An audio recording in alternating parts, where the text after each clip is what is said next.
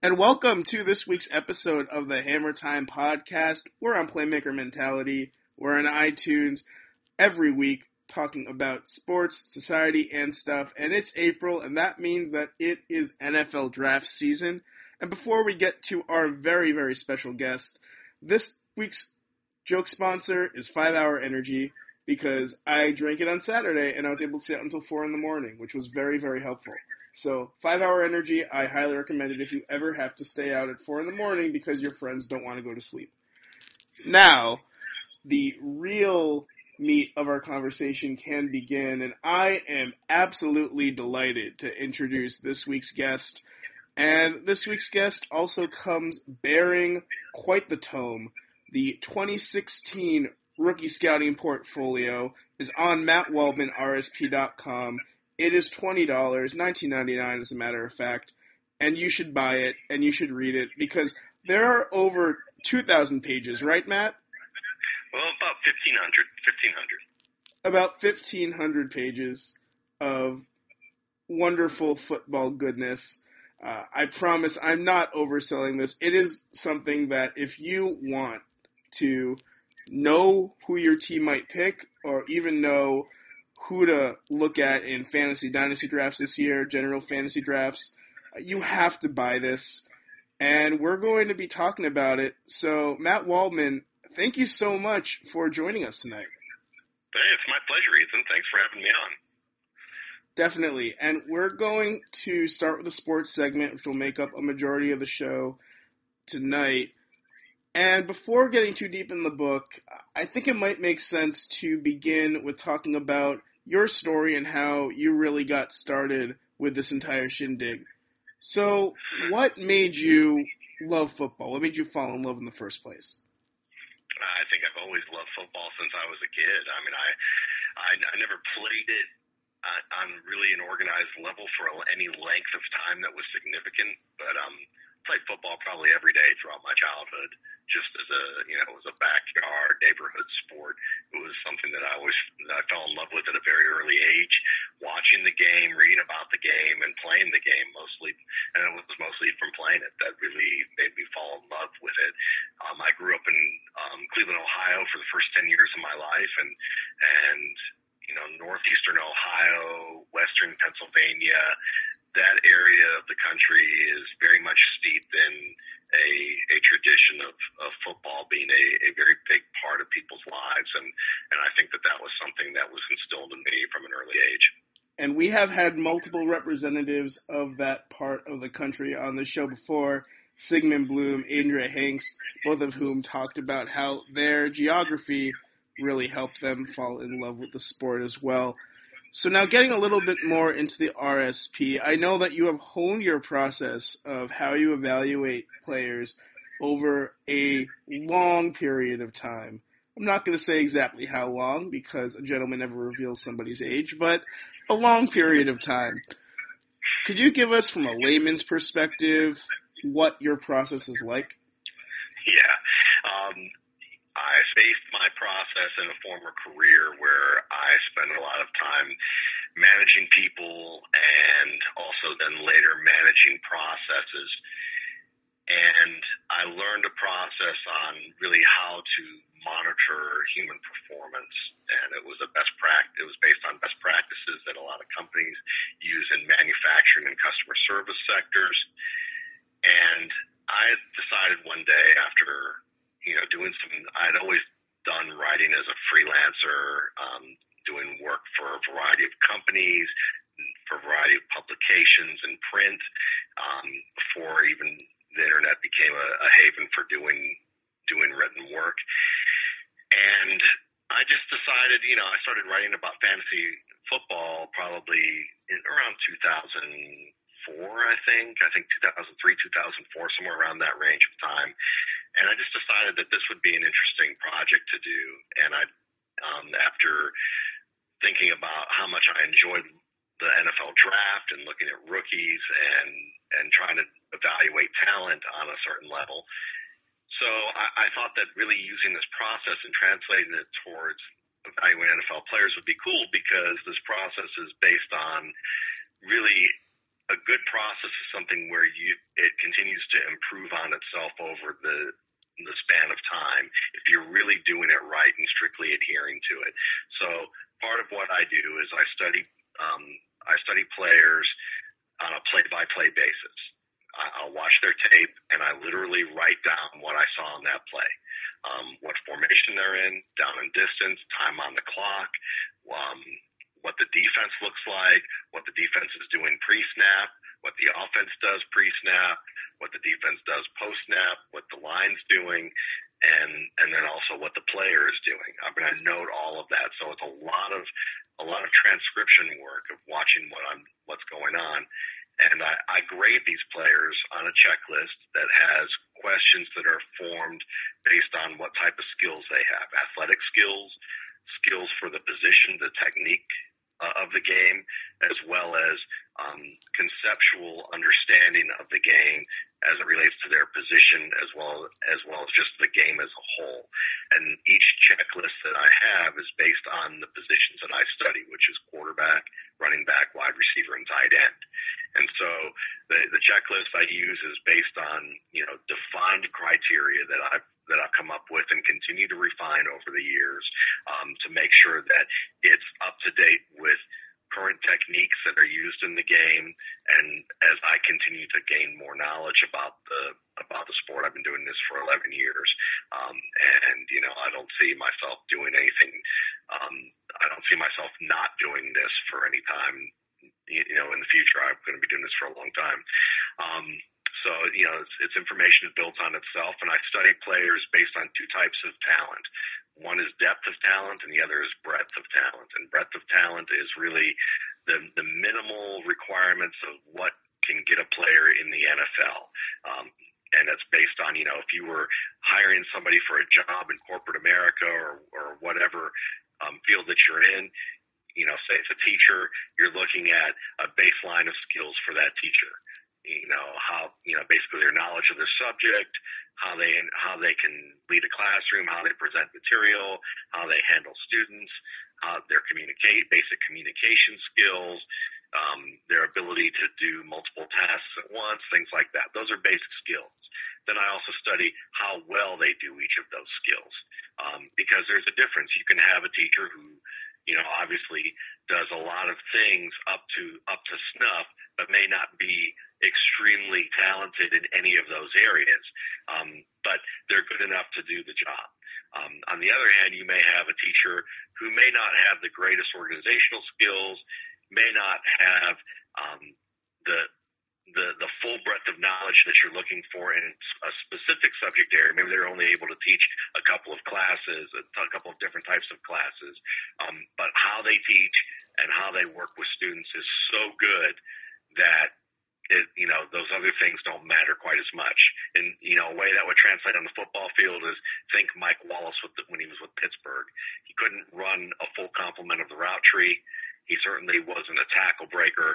He certainly had areas of his game that were missing in terms of the broad concepts of talent, but the depth of being able to get deep and win in the vertical game was as good as any player, you know, in football at that point. And that's why he's able to make a living at this stage. You know, how he's able to make a living in the NFL is because of depth of talent. So I study those two things.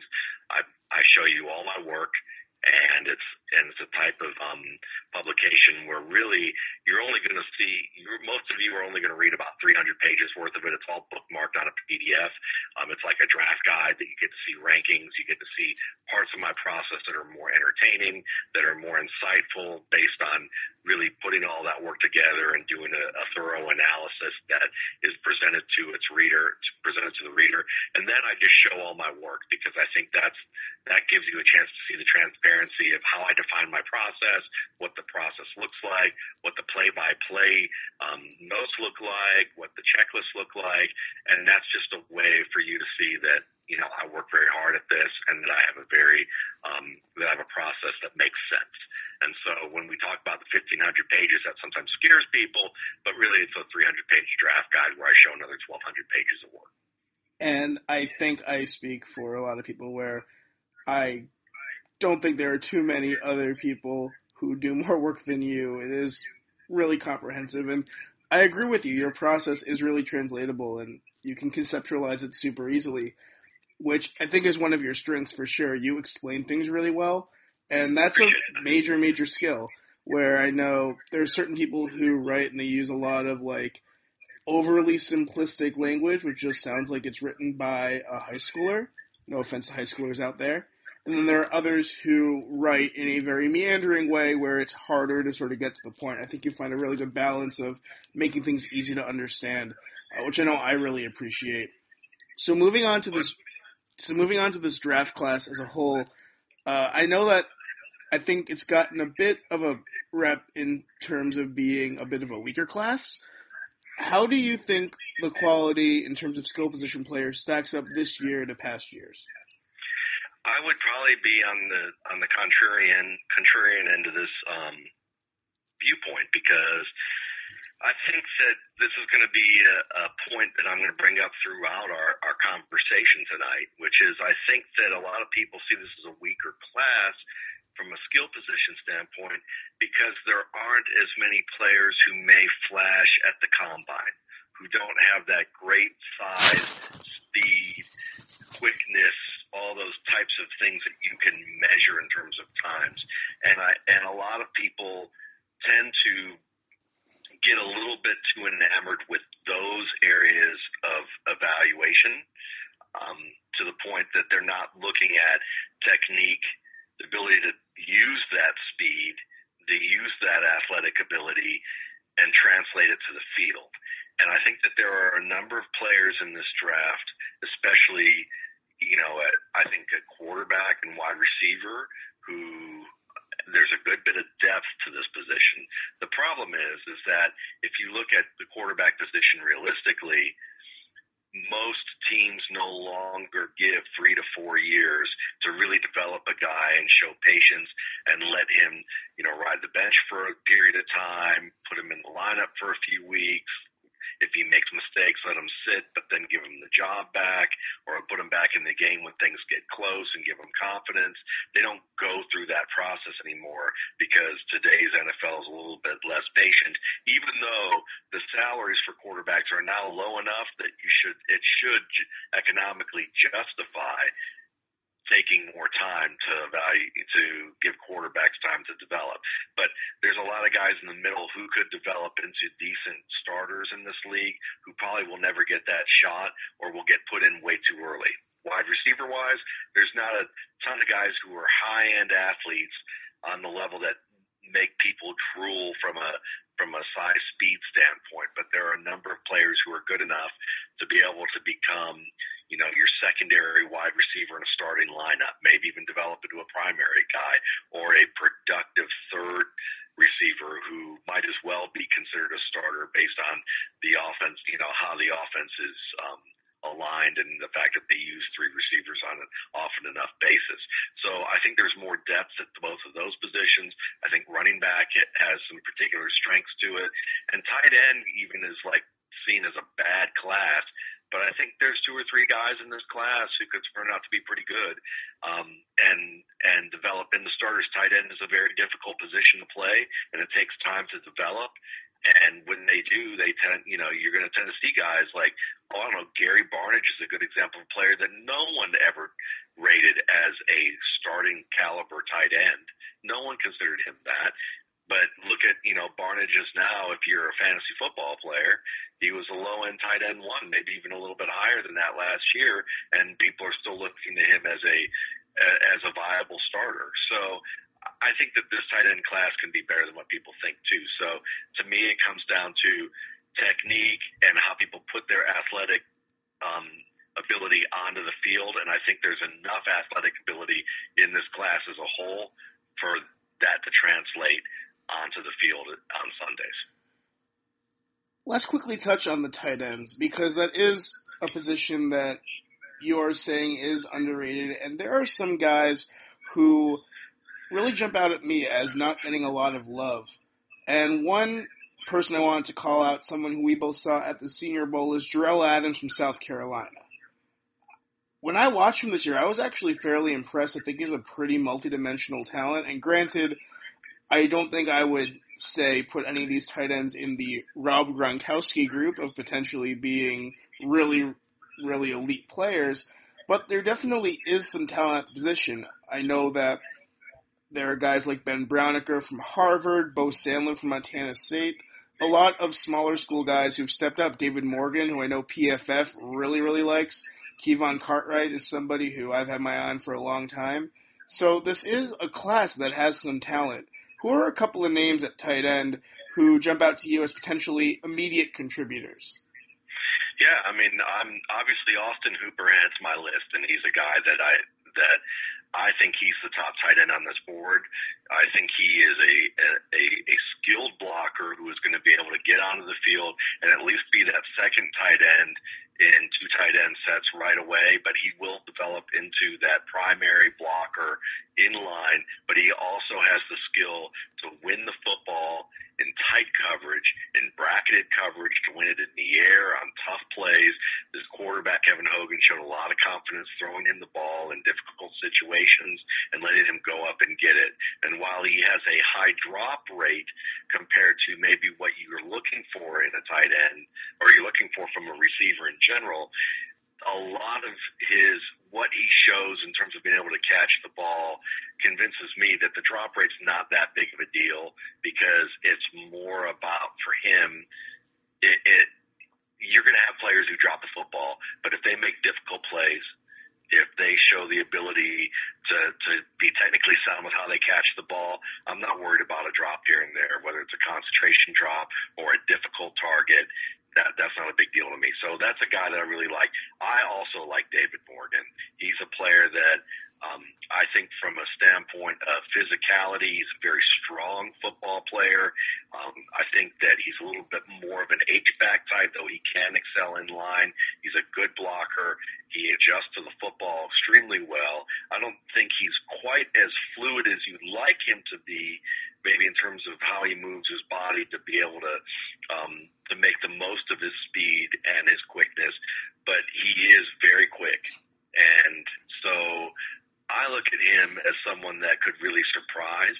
Um, Temarrick Hemingway of South Carolina State is another player I really like. He's he's six five, two forty four but he looks more like a wide receiver when you when you look at him. He's kind of he looks like he could probably add another 15 to 20 pounds to his frame, and he still has that great speed. He's four seven one forty, which is a which is a nice um, time for a tight end, and he has also a very quick three cone time and a and a reasonably good um, 20 shuttle. And he's someone that runs excellent routes underneath um, he's very good at what's known as the whip route, which is, or also known as the jerk route, um, to be able to, you know, work inside out or outside in. And it's, it's one of those routes where you break, you know, one way and get the defender moving with him and then break to the opposite direction across the field. Um, he does that as well as anybody in this, in this class. He's also good at catching the ball in tight coverage and winning the ball, um, in the air.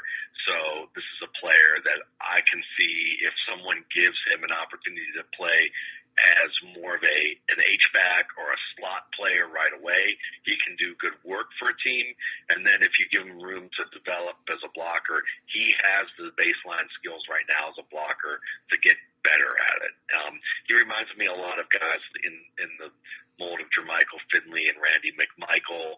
Um, I'd love to add Shannon Sharpe to that list, but I think that you know, let's. I don't want to get too ambitious in terms of how good this guy can be. I think for right now, um, you know, he certainly has some skills that remind me of that, but it's not a not nearly on that level yet. But those are those are um, three or four guys that that I really like and I feel like that have an option. And I guess the last guy I'd mentioned is Jake McGee out of Florida. Um, he's been injured enough that you know he and he ended up transferring from UVA to Florida. But at six six two forty nine, he blocks reasonably well. He has to get a little bit better in line in terms of his footwork, so he doesn't overextend. But he's a he's a reasonably rugged player who can make plays in the red zone. Um, I think he catches the ball well. He's not a dynamic athlete, but he's more of a Heath Miller type in terms of he's athletic enough to to win the ball in the air um, and to make some plays underneath. and to and to do good work in tight coverage. And at six six two forty nine, he's got a little bit of room to add more muscle to his frame. I really liked the Randy McMichael name drop. That is a name that brings back lots of memories, and I think that's a really good point. When you look at the tight end position, you don't necessarily need a super elite, amazing player. If someone who can be a contributor, can make things happen, can block okay, can run a couple of routes, I think that that's totally fine. And this definitely is a position where we've seen even last year. I mean, Will Tye from Stony Brook was somebody who Emory Hunt and I jumped on really early in the year as a potential sleeper, and he ended up becoming quite the contributor for the Giants. So definitely a lot of chance to have some impact there from the rookie class. We didn't even talk about Hunter Henry and Nick Vannett, who I think a lot of people have as two of the top three. What do you think of those guys? Yeah, I mean, I think I think Hunter Henry's in my top three, and he's he's a very solid player. I mean, he makes he makes the types of catches you're looking for. Um, he's someone who I think that is a much better receiver than he is a blocker right now. I think he overextends way too much as a blocker, and he and he has to improve his footwork, improve his attack, so that he can get onto the field. Because most tight ends, unless they have exceptional ability or there's a dearth of talent on the depth chart, um, aren't going to translate very well early on and get those opportunities to just be a receiver. And right now, I think he's more receiver than he is blocker. I think he can become a much better blocker, and he probably will fairly soon. But fairly soon to me is in a couple of years.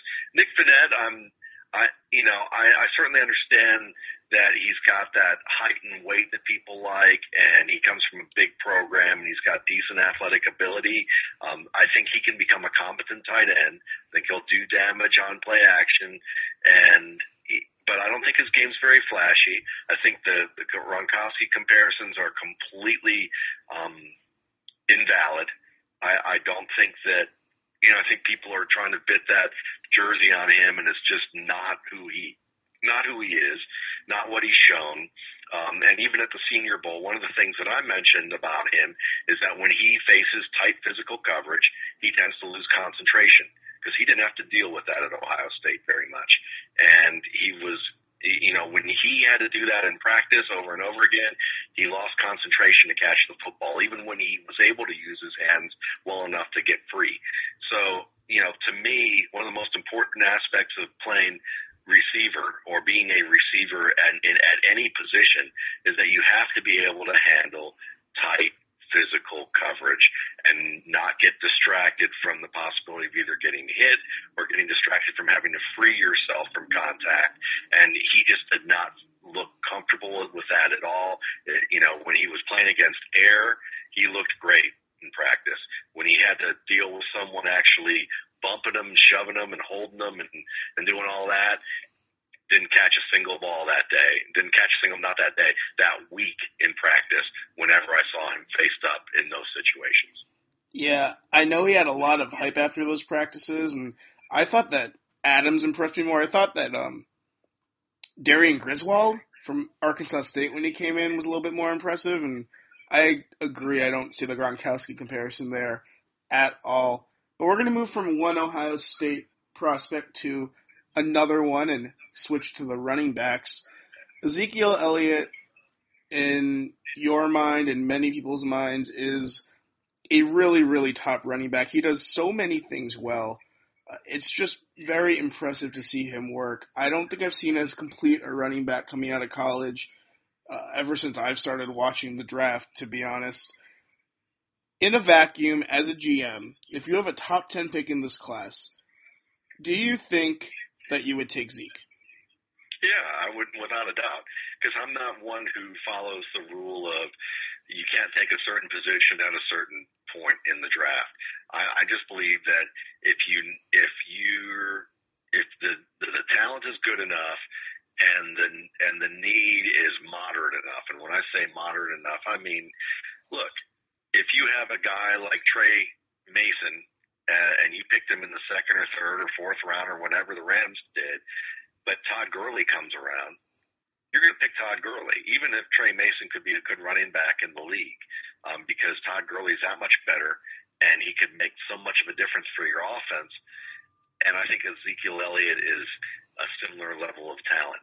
He's not the same type of talent as Todd Gurley, um, but I have him rated equal to Todd Gurley in terms of um, overall depth of talent. The difference is that Todd Gurley is more of a physical force of nature, even though they both have good times. It's just that the way that Gurley expresses his physical abilities is more prominent on the field. He he translates his power and speed better than Ezekiel Elliott does. But what does Elliott does better than Gurley is probably show better vision and decision making on a variety of run plays. He also is a, a slightly better blocker. He's also a, you know, almost as good he's he's an equal receiver to Gurley, I would say.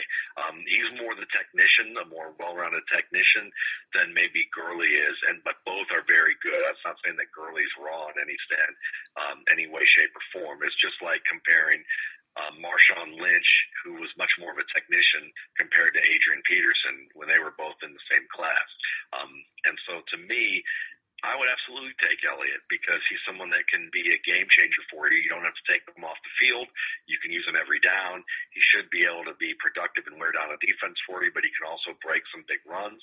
Um, he's going to be an asset in the passing game, whether he's a blocker or a receiver, and it allows me to to really diversify the offense a little bit more when you can have a player that you can leave on the field like that.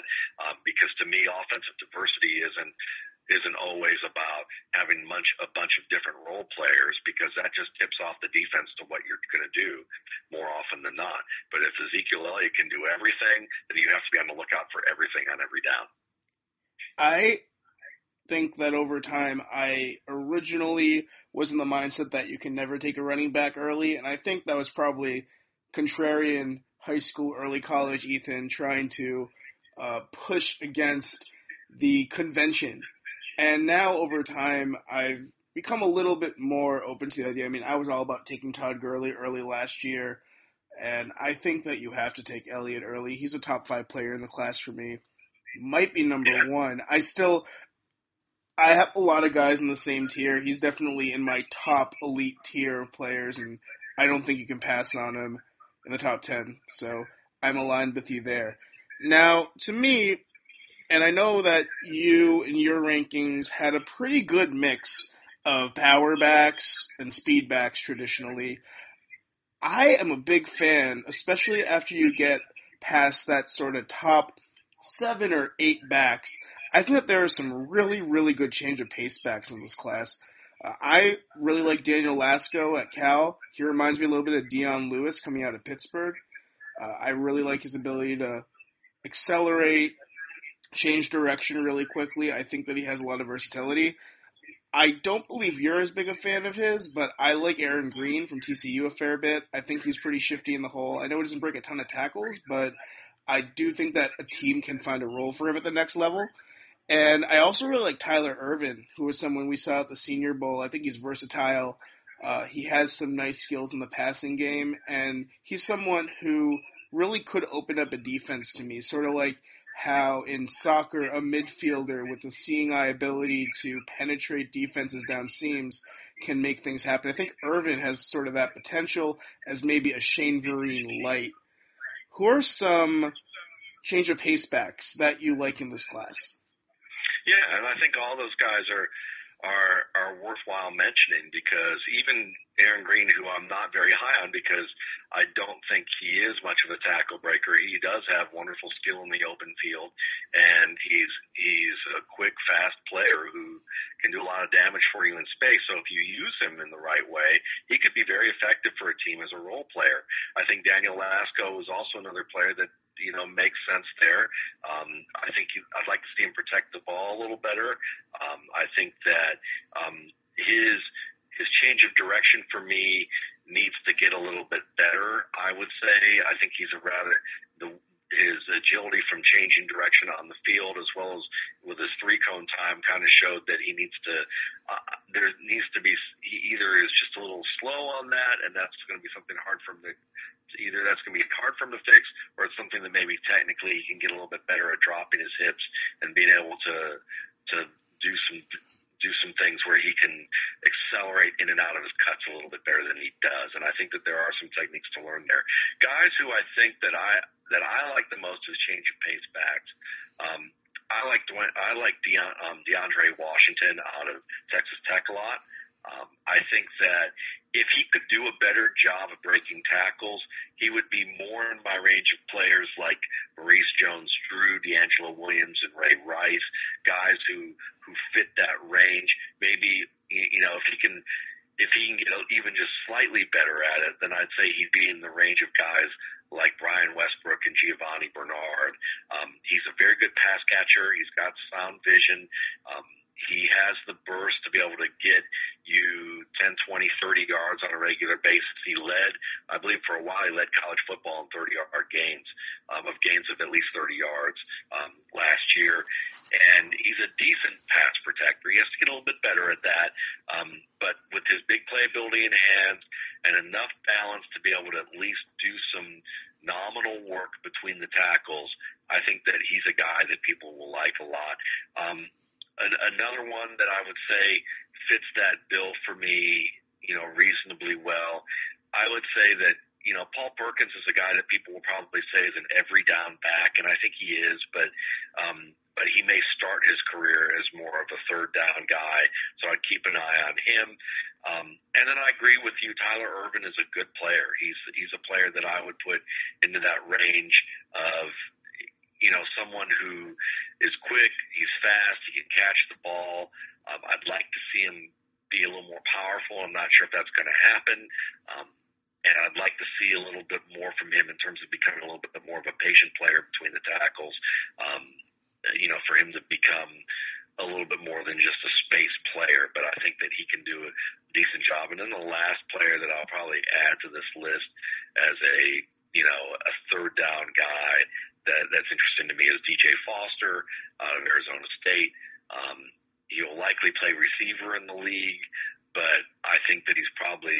I, I thought he was better as a running back, um, and I'd like to see him, you know, put in that position where he can be more of a space player underneath and and give him a chance to run the ball. He was a pretty good running back at Arizona State before they moved him. Definitely agree with all the takes there. I, it's fascinating to me though, and maybe this is just me thinking a little bit differently and thinking out loud as you're talking about what you're looking for in these running backs. I think that in my mind, I'm a little bit more willing to live with flaws because my team that I root for has so much predicated on scheme. Uh, because I'm thinking of a player like an Aaron Green who really he can't break tackles. He's not someone who's going to create a ton after the catch. But I'm thinking in New England what they'd probably do with him is that they would just find routes where he could run and get the ball in space where they could throw it short and let him try to create after the catch, find seams and make plays in that way, rather than focusing on uh, sort of his completeness as a player. So I think it's just fascinating when I talk to other people who like evaluating the draft how all of our thought processes are different, and I think that there's room for all of them. It's just super fascinating to me. Yeah, and I think that I think frame of reference is a very important thing to be able to highlight when you're talking about how you evaluate. You know, if you're evaluating from a point of view of a team, then that changes a lot of what your rankings are about um, and how you evaluate them. I'm evaluating as a whole about just talent in general, so I have to incorporate a much broader range of of what players have to be able to do. Um, but obviously, you you hit on a very good point about fit because a lot of these players that were mentioned, guys who could be ranked in the 20th to 30th range of a list at that position, could wind up being good role players for a team who who produce at a high level um, because they have one or two skills that work extremely well.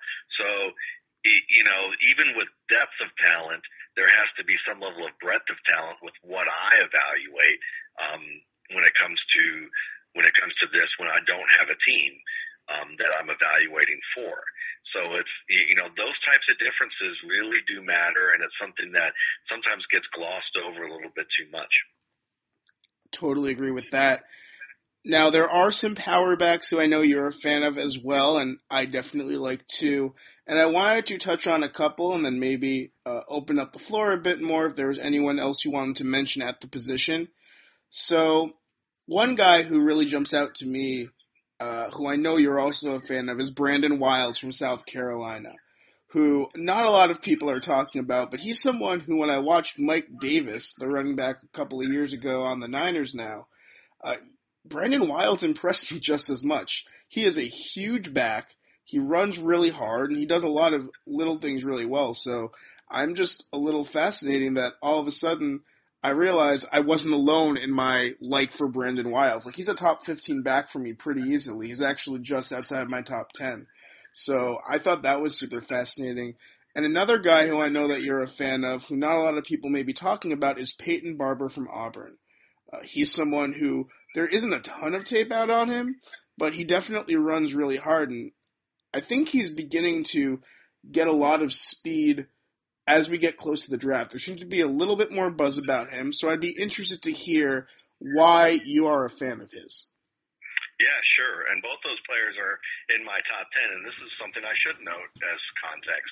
The RSP, the way it's set up, is that I rate based on talent um, in my pre-draft publication, which is the one we're talking about right now. But I also do a post-draft publication that comes with this with this um, whole package. So when you buy the RSP, you get a pre-draft on April 1st, and then the post-draft comes out a week after the draft. And that post-draft then is something that I use to filter scheme fit, where they went, and I use and I redo my rankings based on where they are now um, to give you a you know one to two year outlook as to you know where I th- how I think that they will do based on where they went. Whereas the pre-draft is more of a longer term outlook without any type of lens of character, um, what anonymous scouts are saying, what media people are hearing from GMs, or anything that has to do with production or anything that doesn't have to do with just being on the field and exhibiting certain behaviors. So from that in mind, Peyton Barber is my fourth ranked back right now. Brandon Wilds is my eighth ranked back right now. A couple years ago, I had Isaiah Crowell as my first ranked back, even though I'm telling people that I know he's not going to get drafted. He's probably going to be an undrafted free agent, and he may not even make a team. But talent wise, he's good enough to start for a team. And for two years, he has been at least a a committee back or lead back for the Cleveland Browns. So looking at a player like, let's start with Wilds. I like him a lot, 6'1", 220. Reminds me, if you remember Chris Brown out of Colorado, who played with the Tennessee Titans for a while. His career got derailed by injury because his career kind of went like this. He'd get on the field, he'd get a carry, he'd break it through the line and run it for about 40, 50 yards.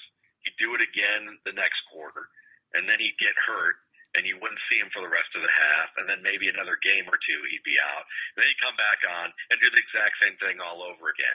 He looked very good when he was healthy, but he couldn't stay healthy. He was kind of an upright runner with gliding speed, um, better change of direction than you would expect for a man of his size, um, skill as a receiver. Brandon Wilds very much reminds me of Chris Brown in that respect.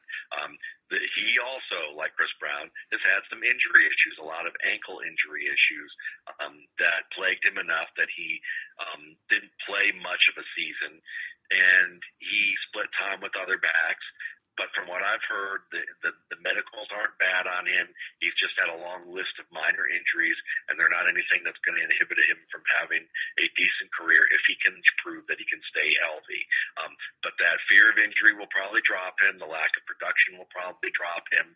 Um, enough that he may not even get drafted, but the skills are there. He's very graceful, has better short area agility than you would expect, and I think he has strong vision. And of course, at South Carolina, you have to be able to catch the football in Steve Spurrier's old offense.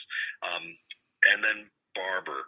Barber is a guy that Tre Mason said when he was with the Rams that Barber was the best running back on that Auburn Ross on that Robert Auburn team um, after he left.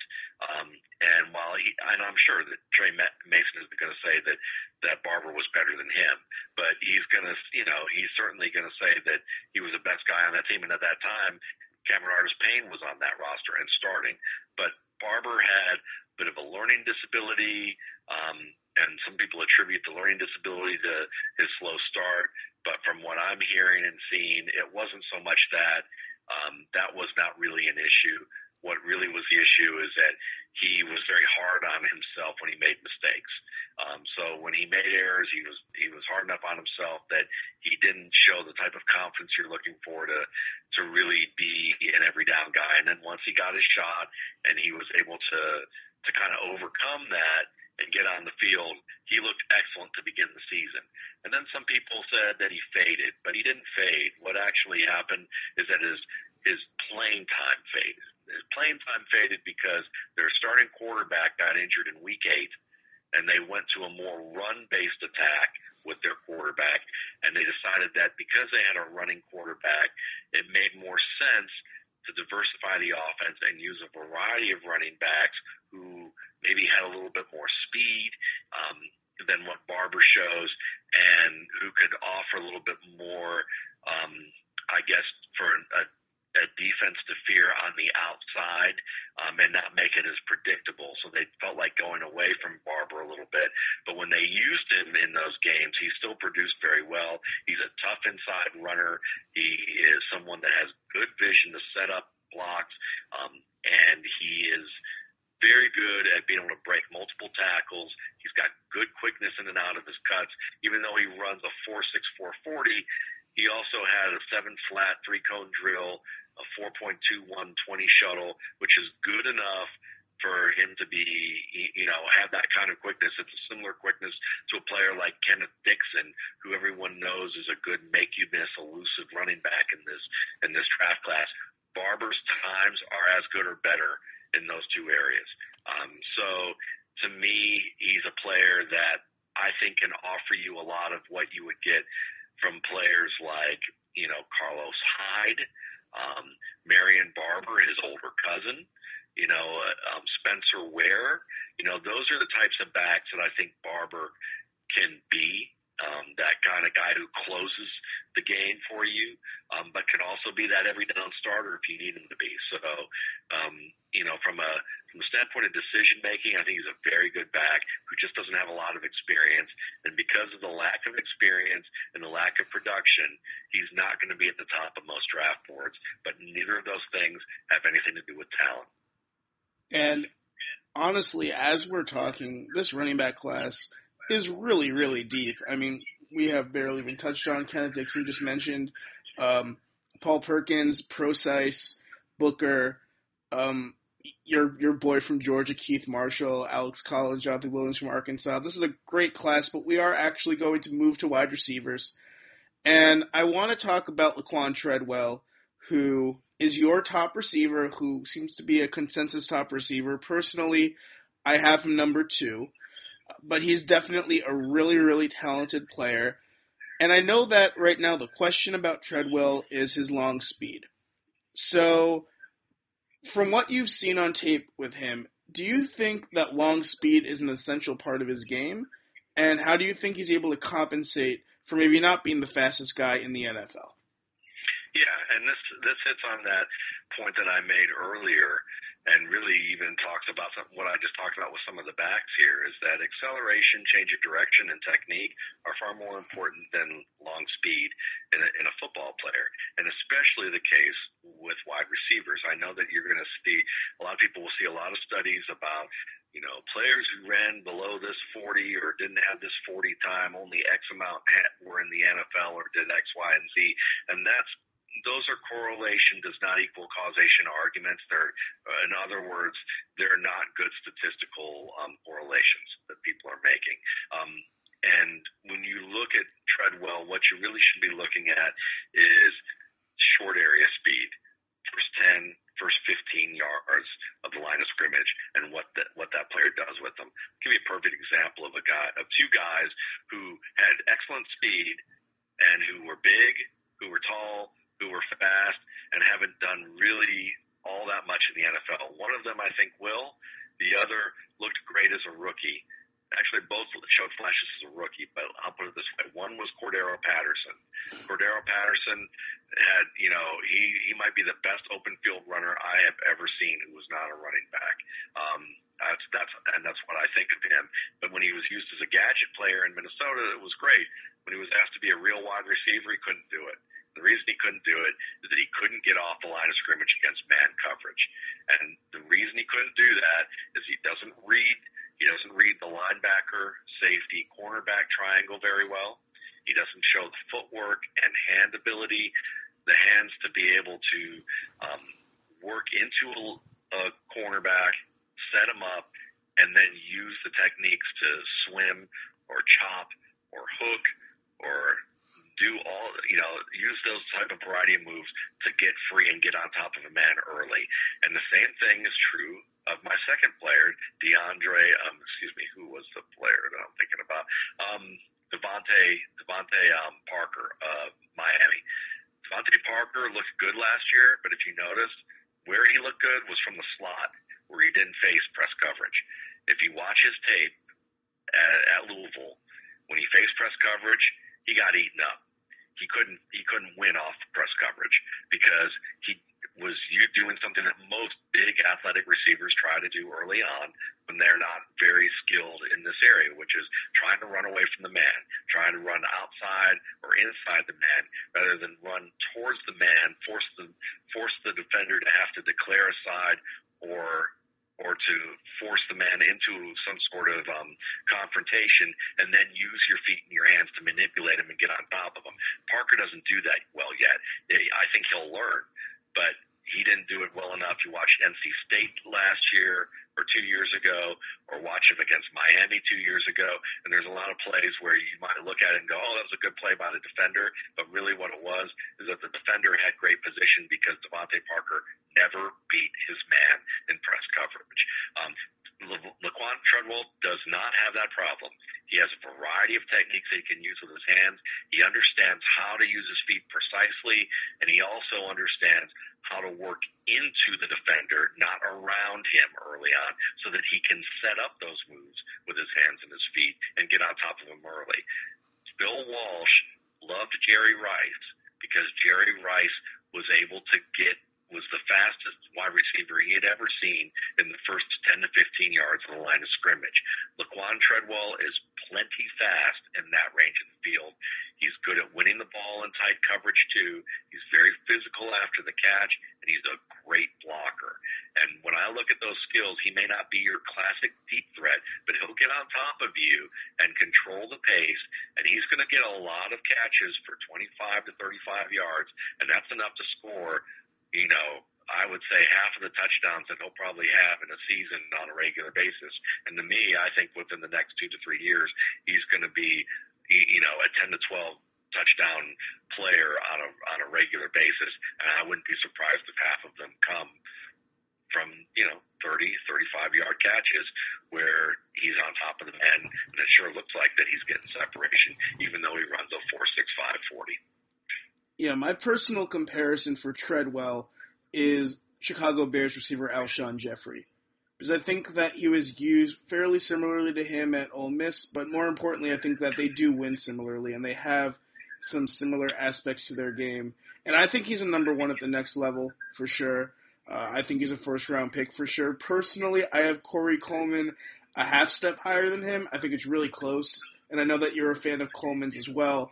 I just see a lot of amazing projection opportunity there. Like I think Coleman could become an elite route runner, uh, someone who really just has natural separation skills. And I know his hands aren't the best, and you know maybe that ends up burning him down the road. But I definitely think that there is some clay to mold there, and he could potentially be the most special receiver that I've seen come out since Antonio Brown, uh, who is sort of the player who he reminds me of when I watch him. So we'll see though. Those are it's a pretty good class for receivers. There's a top nine for me that really has separated itself. And one guy who's not in my top ten, but I know that you are a big fan of, who we saw in Mobile, is Jordan Payton from UCLA. And I just sort of want to get an idea of what you find so great about Jordan Payton, who is someone who I do like, but I don't have quite as high as you.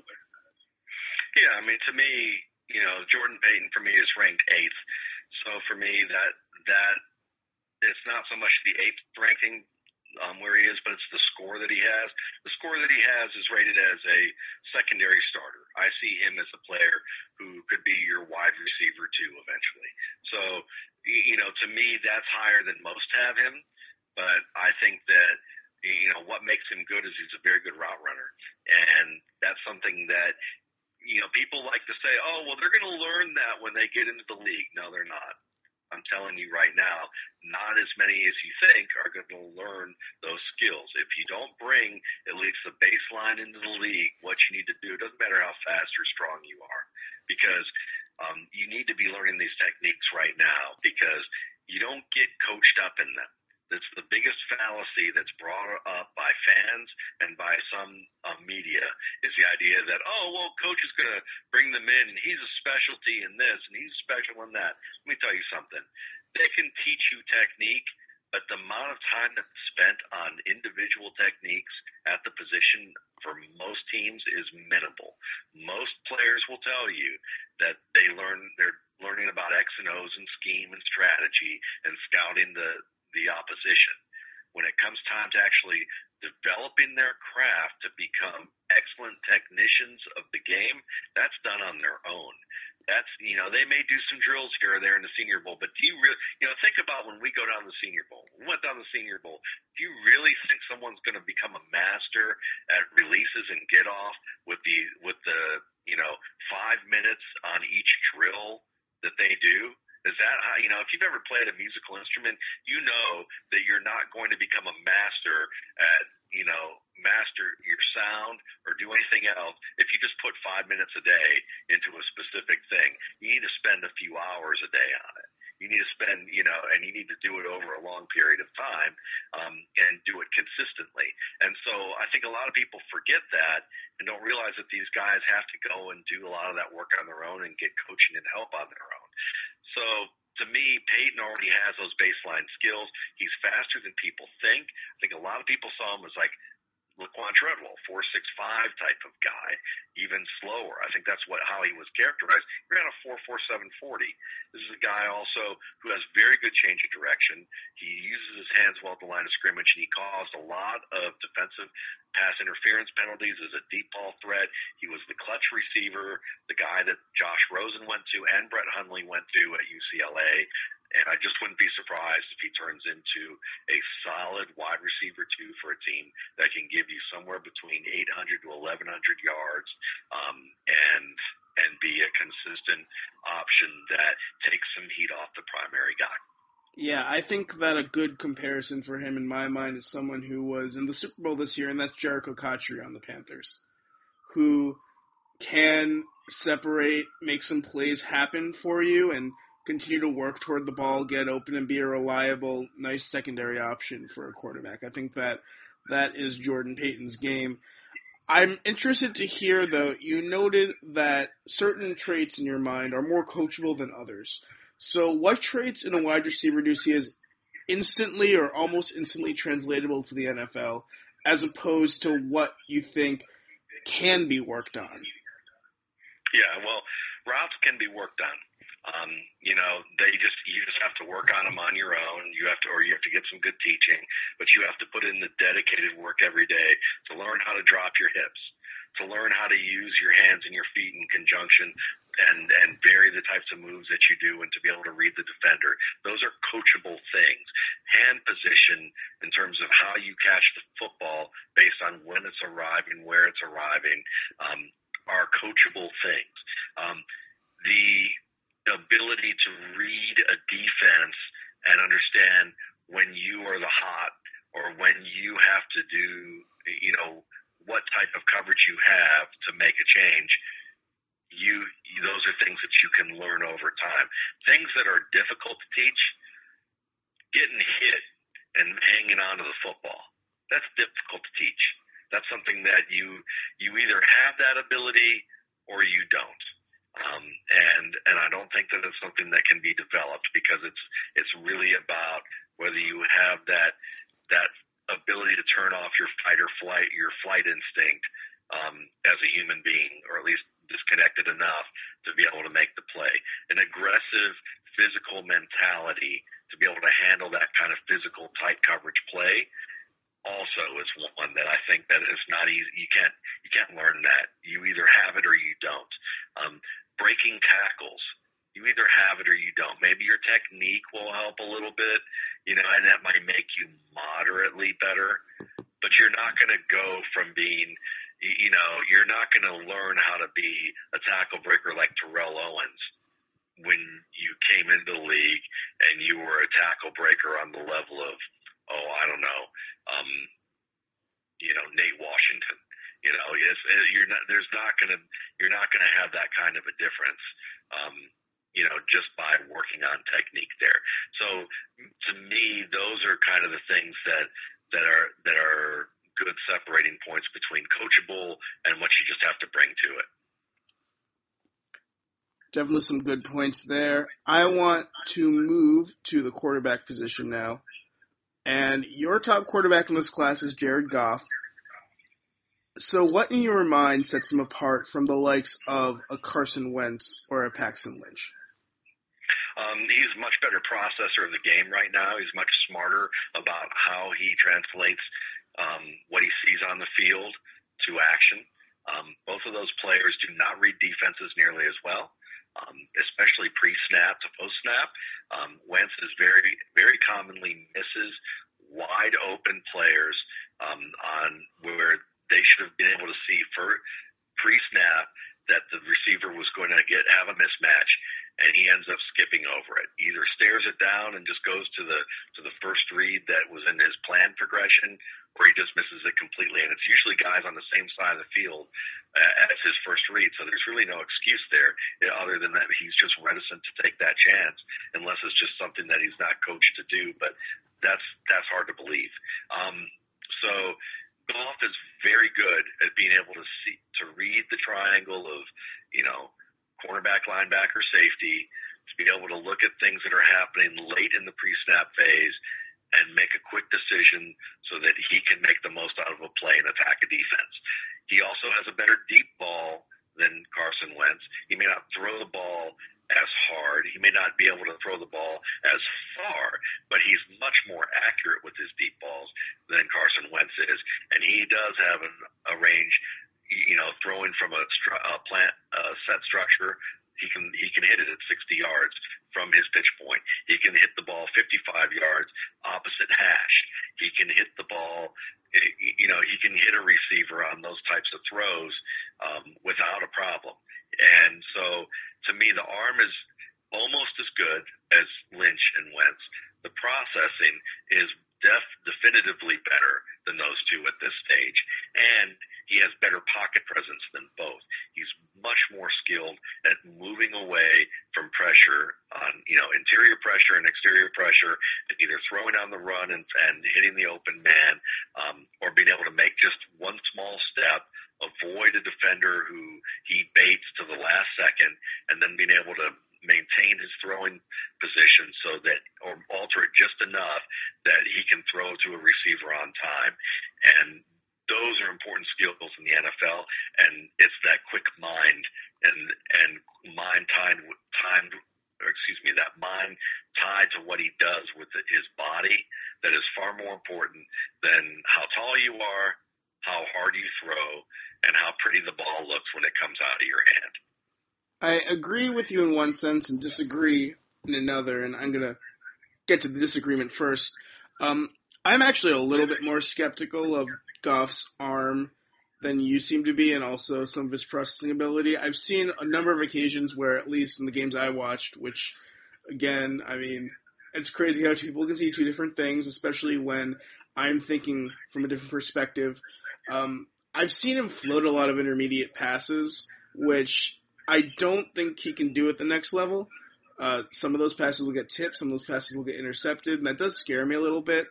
I'm also a little bit more skeptical about some of the preset movement. I know I was talking to someone at Cal who was explaining their offense to me, and it seemed like uh, he wasn't as responsible for some of the calls at the line of scrimmage as other quarterbacks in this class were, which was interesting to me. I've seen a lot of Sam Bradford comparisons. That's sort of the vibe I'm getting as well. But I do think that you're totally right in terms of his intelligence once the ball is snapped. Uh, personally, I have Paxton Lynch a little bit higher than him, but I think either way, I could see both of them becoming really good quarterbacks at the next level. But I am with Yeah, you all the. Oh, sorry. Yeah, no, no, no problem. I mean, I and I think that you know certainly when you talk about responsibility, responsibility with pre-snap is one thing, but making the most of what you are supposed to be doing and what your responsibilities are is another. And you know, when you look at a guy like um, Lynch or Wentz, their responsibility it's not so much about the breadth of responsibility, but the ability to accurately know to use all the tools at your disposal in the right way. And for me, when you look at Goff, when you have a situation where you make the right reads of where safety is, you make a right reads of where a linebacker changes his alignment and his steps in a way that tip off blitz at the last moment. Um, and you're able to know that where your one on one is, um, and you attack that even though that wasn't your first progression, that's the type of thing that is finding the easy plays. And he finds easy plays. Tom Brady is great at finding the easy plays. He can't throw a deep ball worth a darn. Okay, we all know this. You know, Randy Moss was the ultimate eraser. Since then, Chad Johnson, Brandon Lloyd, you know, anybody that he's had to go deep with, he's not a he he's not a very good deep ball thrower. He's never really has been in, in, on that level. So when I look at something like that, what makes Tom Brady great isn't his deep ball. Same with Peyton Manning. It's finding the easy decisions, and that's what makes you a really good NFL player. Um, when you are a pocket passer. And so to me, you know, I agree. Lynch can be a very good player. I also agree that Wentz can be a very good player over time. But I think that what's important is looking at that. And also when you look at intermediate throws, I would just point out that timing and anticipation are actually a little more important than power. Um, and when you look at some of the throws that I've seen, I would, re- I mean, I would definitely recommend some games. And if you want to look at that, we can do that. We can talk about some of the games we've seen. But, you know, he's, it doesn't make him, I would say that the worries I have with Goff about interceptions are probably more towards um, him being ultra aggressive with certain throws, trying to fit them into tight spaces that are a little bit more advanced at a certain level than maybe his receivers in this um, in- Cal are ready for, and his willingness to take some chances that can tend to bite him. I- will say, and I totally understand where you're coming from, uh, in terms of Brady not having a great deep ball, he does have a great intermediate arm. Uh, his intermediate velocity, he can fit some passes in that I'm not sure many quarterbacks Sure. in the league can do. Um, but I totally agree with you on Goff. I do want to quickly jump to Wentz, though. Uh, this is a guy who we both have said is not quite as good, maybe, as some of the hype seems to be placing him as. Like, he's getting top three overall hype, he's getting top quarterback in the class hype. Uh, why do you think this is happening if you're seeing the same tape I'm seeing and we're just not necessarily seeing that he's the best quarterback in this group? Well, I mean, again, this is this this is about this goes back to the same theme. Um, major media and scouts often like to look at height, weight, and arm strength. These are things that they get they give way too much weight to. Um, and so when you when you look at guys who are physically impressive, they get excited about that. Uh, you know, I've seen scouting reports from some teams, um, from some NFL teams, um, and literally seen the, the forms they fill out, what they look like, and you know, I saw one for Russell Wilson a few years ago. I was high on Russell Wilson, but I saw one from a scout later because he wanted to share with me what one looked like, and you know, it basically said everything that was good about Russell Wilson and then said that he'd be a good backup because they were worried about his size. That was it. You know, they they talked about him in glowing terms. They talked about what he could do with the arm. They talked about his processing ability, what he could do in and outside the pocket, all the things that make you a good quarterback. But because he wasn't tall enough, they they instantly marked him down due to size. So when you see guys who are big, strong, and can throw the ball hard, they automatically get that elevation in a way that it's just backwards. And the NFL has not changed that much with its scouting methods. You can hear all you want about analytics. You can listen all you want about the the way that teams are using more um, technology to do things. But again, if you were if you've ever worked in an environment where you know where someone brings in a new customer management system or or some sort of technological advancement, you still have the same people problems. You still have the same issues if people don't want to adhere to that process um, very well. In the NFL right now, there are a lot of old school people who don't look at analytics very strongly. Um, they don't look upon it favorably. It's threatening to their jobs. Um, and, and then you have people who don't even understand it half the time, who are above that, who may end up you know, basically undercutting those decisions when it comes to the time to really use that data to make it worthwhile. And a lot of the scouting is rooted in the things that were done 50, 60 years ago and haven't changed all that much. So, you know, again, the, the physical abilities get way too much weight because again, there's, you only have to throw the ball a certain amount, you know, with a certain amount of velocity. You only have to be so tall you only have to be able to run so fast. But people think that once you get across that baseline number, the more you can do that, the better you are. When really, uh, you know, for the most part, if they don't have at least some of the technical skills to accompany that, there's diminishing returns. This seems like a perfect segue to move to the society portion of this podcast. Society and stuff will be a little bit shorter this week because uh, we had so much to cover in the RSP, and we only covered one one trillionth of what's actually inside it. So you should still all buy it. Um, but I wanted to talk about something that you mentioned in 2014, and actually, now that I'm thinking about it, uh, it really does speak to some of the misconceptions and old school perceptions that a lot of people in the league still seem to have. Uh, I remember in 2014, you on your, I believe it was on the couch.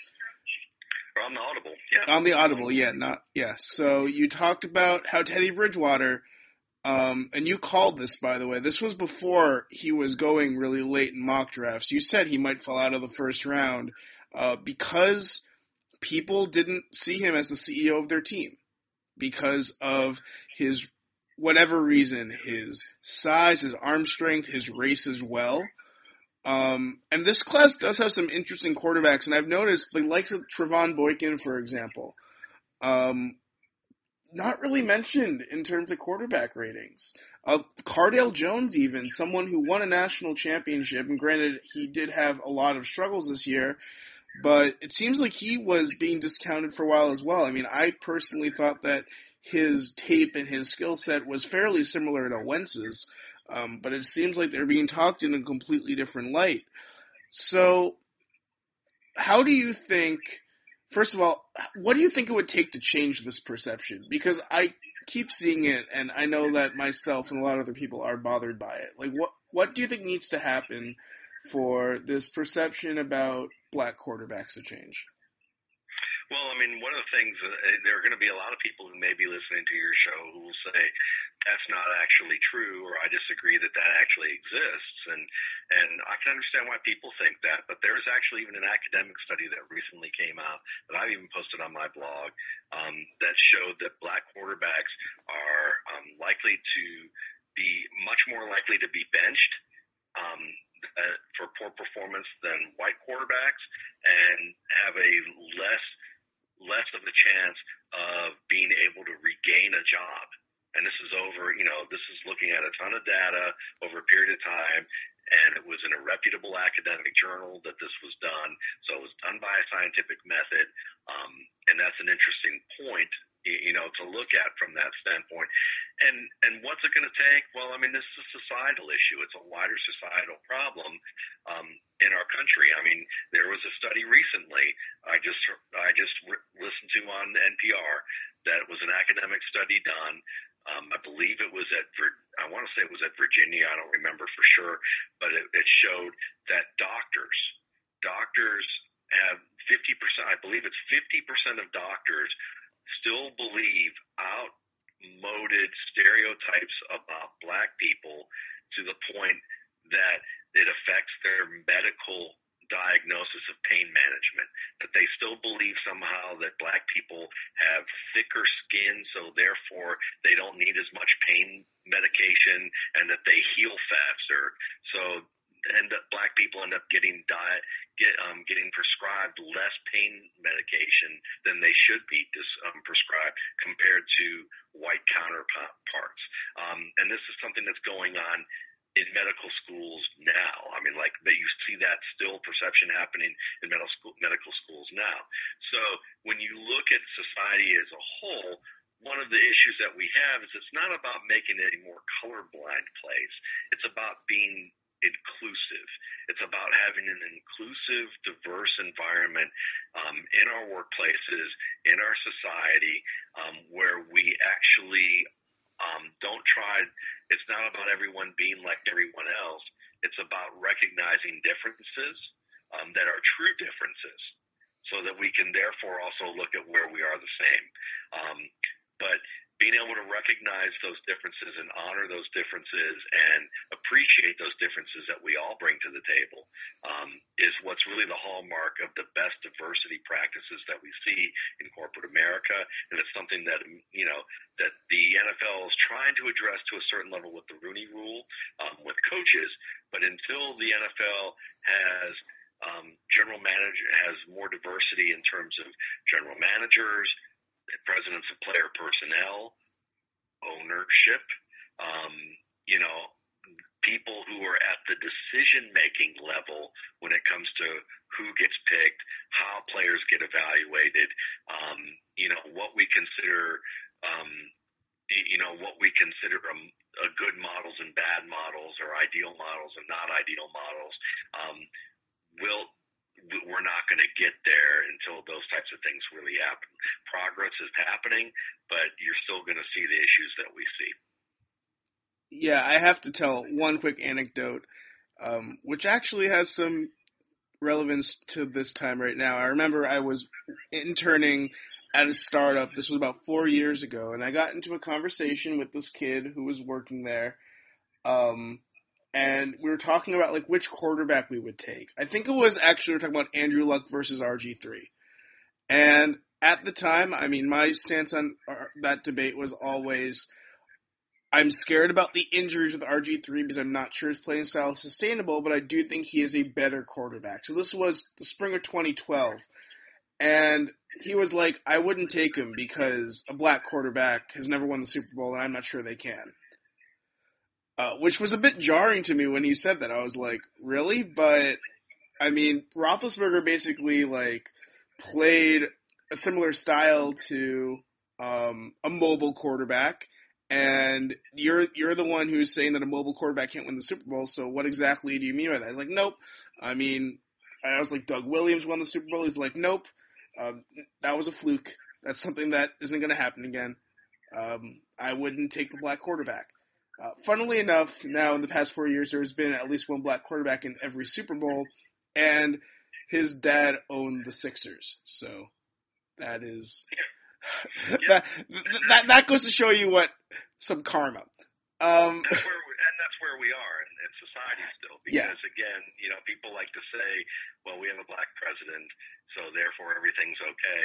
When in fact, you know, black females um, actually have probably one of the highest rates of getting MBAs of any racial demographic, but are still paid, even with the same level of experience, same level of job accomplishment and training, still are paid 30% less than their male, white male counterparts.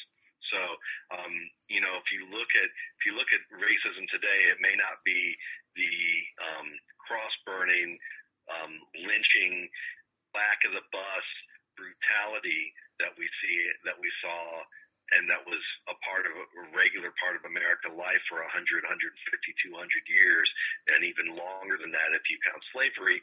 Um, but what we have now is more of that next step, which is learning to how for us to recognize each other as different, diverse people with with talents, and to be able to get for people to have the same opportunities. It's not about giving people anything.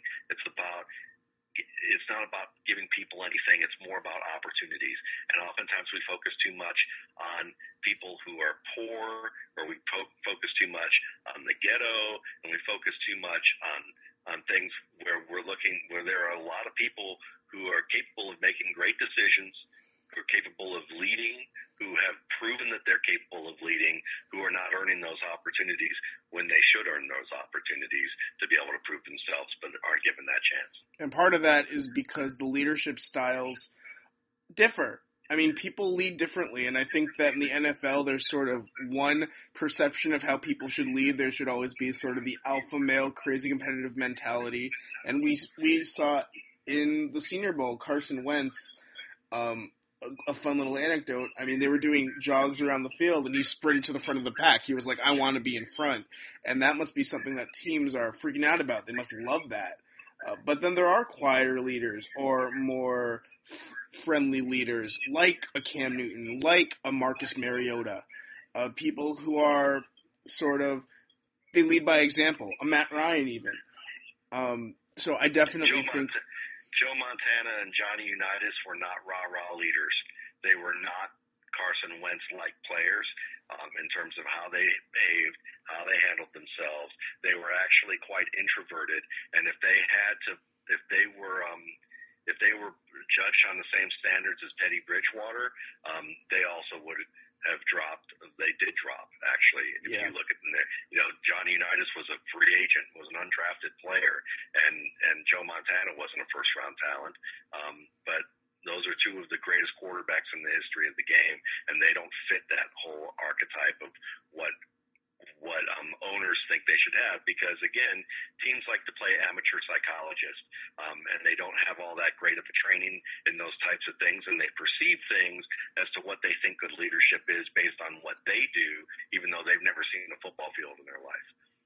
Yeah, I definitely concur with all of that. We're going to quickly go over to the stuff portion and end on a slightly lighter note. Uh, so you went to UGA, go dogs. Um, and I asked Sigmund to do the same thing when he was on here, so I have to ask you to tell one great Matt Waldman college story. Goodness gracious. Um, you know, before I went to, I'll, I'll I'll tell you a great, I'll tell you a great college story. Um, and it has nothing to do with UGA because my first school was University of Miami. And I was a, I was a hurricane for two and a half years. That's even a- better. I was an I was a music major, and I used to gig a lot in um, Little Haiti and Little Havana with a band in um, that was mostly from the Dominican Republic, um, in a salsa and merengue band back in the '80s. Um, so I used to do a lot of gigs like that. Um, but I had a roommate who I went to high school with, and he and I, you know, were pretty good friends, and we worked together a little bit. I got him his first gig in Miami, and and you know the and we we you know we were roommates for two and a half years with a couple other guys that are good friends of mine to this day still. Um, but this guy used to always be talking about his band, his rock band that he had in Atlanta, and him and his buddy Ed, and Ed and him were always playing at the South by Southwest every year. They were playing in New York a little bit. They were always on the verge of getting signed. He, Ed, Ed's brother, and a couple other guys. And this band was called, at one time it was called Ed E. It was once called Marching Two Step. Um, and uh, they'd come back from South by Southwest and say, you know, we played in this band, the Black Crowes got I heard they got signed after that, and we heard the show, and they were pretty good. But you know, we felt like we did just as well, if not as you know, a, a better of a job, even though our music is you know fairly different. And you know, and they they would talk, and Ed would come down and sleep on my on our couch and they'd record, do things like that. So anyway, after I left and transferred from school, last time I saw my my roommate um, Matt was um, was that New Year's Eve where we drove back from Miami to Atlanta in the span of like basically st- we just drove straight. And I dropped him off at his house, wished him luck. I was transferring schools, didn't know where I was going to go. Um, I never kept in touch with him all that much. Um, but then a couple of years later, I was reading the Atlanta paper when I happened to be in Atlanta about this rock band led by Matt Serletic, or not led, but produced by Matt Serletic. And um, the lead singer was a guy not by the name of Ed Roland, who used to sleep on my couch. And that band was Collective Soul. Um, and they were starting to hit the, uh, they started to, you know, break out and become a big hit and started to do very well in the music industry. And Matt produced their first album, played keyboards with them. Um, and then Matt went on to work with Jermaine Dupri. Um, he wrote, um, a bunch of country songs, won an award for writing a song for Willie Nelson, um, and he became the youngest CEO of Virgin American Records um, in the early 2000s, and owns his own production company now and uh, music technology country um, company out in California. And the last time I was I saw Ed Roland was about a couple years ago. He came to speak at the university at the business school where I've been working for about the past 10 years now. And um, I remember telling somebody who was with the music business program that that guy used to sleep on my couch, and Ed recognized me from the um, while he was up there talking and saw me. I was covering the event, and he said, "Didn't I used to sleep on your couch?" And I was like, "Sure did." We sat and talked and caught up for a little while. So that's my crazy story. You never know what people are going to end up doing. That is absolutely incredible. That's like really, really crazy. Um, no, that's. I mean, I was like Collective Soul. I even know Collective Soul is because I used to work at an alt rock station and we played them a lot. So See, I did not know that. you know, that's really cool. Um, ending this on a high note, you know, people really look up to you. Uh, you've been really generous with your advice. I know a lot of people who are aspiring to write more and do whatever really take you at your word and they look up to you. Uh, do you maybe want to leave us with one piece of advice, one pearl of wisdom uh, for those who want to continue to learn more about this and pursue the stream? Yeah, and I, I just want to, you know, obviously I want to thank you for having me on, and I want to thank people who are listening to this who have found, you know, the work that I do worthwhile. Um, it's really strange. I'm just, you know, it's really strange to have that kind of situ- to be in a situation where that's the case because you work you know especially if you're starting to work hard right now and try and do this i was there. You know i'm still there. I still feel like i'm there. Um so it's you know giving this advice i'm still trying to live this advice. And and i think the best thing that i can say to you is to to especially from a football space standpoint you obviously you want to be able to make enough money to live, and that's what you're going to try and do um, if you're going to try and do it for a living. But try and make sure that you understand what makes you happy and that you are pursuing things that you can look yourself in the mirror about doing um, and and be persistent about it. Um, you, you know, you're going to go through times where it feels difficult. It feels like no one follows you or listens or reads what you do. Um, it's going to feel, sometimes you're going to feel like that your writing isn't very good. Uh, um, sometimes you're going to feel like you gave your absolute best and no one really cares. You know, you're going to have those moments, but you have to take the long term view, especially with writing about what you're doing. You know, I get a lot of questions lately about, do you think this will make money if I do that? Do you think that'll make money if I do this? And I think the thing that you have to look at is, and if you're going to do some sort of long-term project like the RSP is, I looked at the RSP as a five to seven year project. Like I need to at least show some promise that this is something that will gain somewhat of a following after five to seven years. And if you've, you've gotten the RSP, you know how much work that meant to, to do that. But the first time I, you know, the first time I sold the RSP and put the RSP up for sale, you know, I probably could have done a, done about three or four loads of laundry and gotten a few beers, you know, for what I, you know, for what I got from it, you know, and actually probably from the first two to three years that I did it. Um, so if you're going to judge your success or failure on a one year project or something like that, um, you're not looking at it with the right perspective because you have to build and gain an audience and you have to get better at your craft. And one year of doing it is very rare. I think that's great advice. I mean, I know for me, like, I've been pursuing a lot of creative outlets and definitely just like, don't, if, if you're doing it for the money, you're doing it for the wrong reasons. You're not going to get instantly successful. It takes a lot of time, a lot of soul searching. I mean, I've been pretty open about this, but like, I wrote a novel um, that I've been trying to figure out how to best position, and I've been trying very to be patient with it because it has taken a lot of time to revise and to put work into it. And you know, I do that with everything. Like this podcast, I mean, I'm doing this because I love hearing stories like this, and this is what I'm interested in doing. And you know, I'm just happy for all of you that listen, and I'm really, really happy that Matt could join. So Matt, again, thank you so much for coming on. Uh, why don't you leave with one more plug? Tell the people where they can buy the RSP. Sure. You can just go to Matt, M-A-T-T, Waldman, W-A-L-D-M-A-N dot com. That's the quickest way to buy the RSP and get the post draft that will come a week after the draft.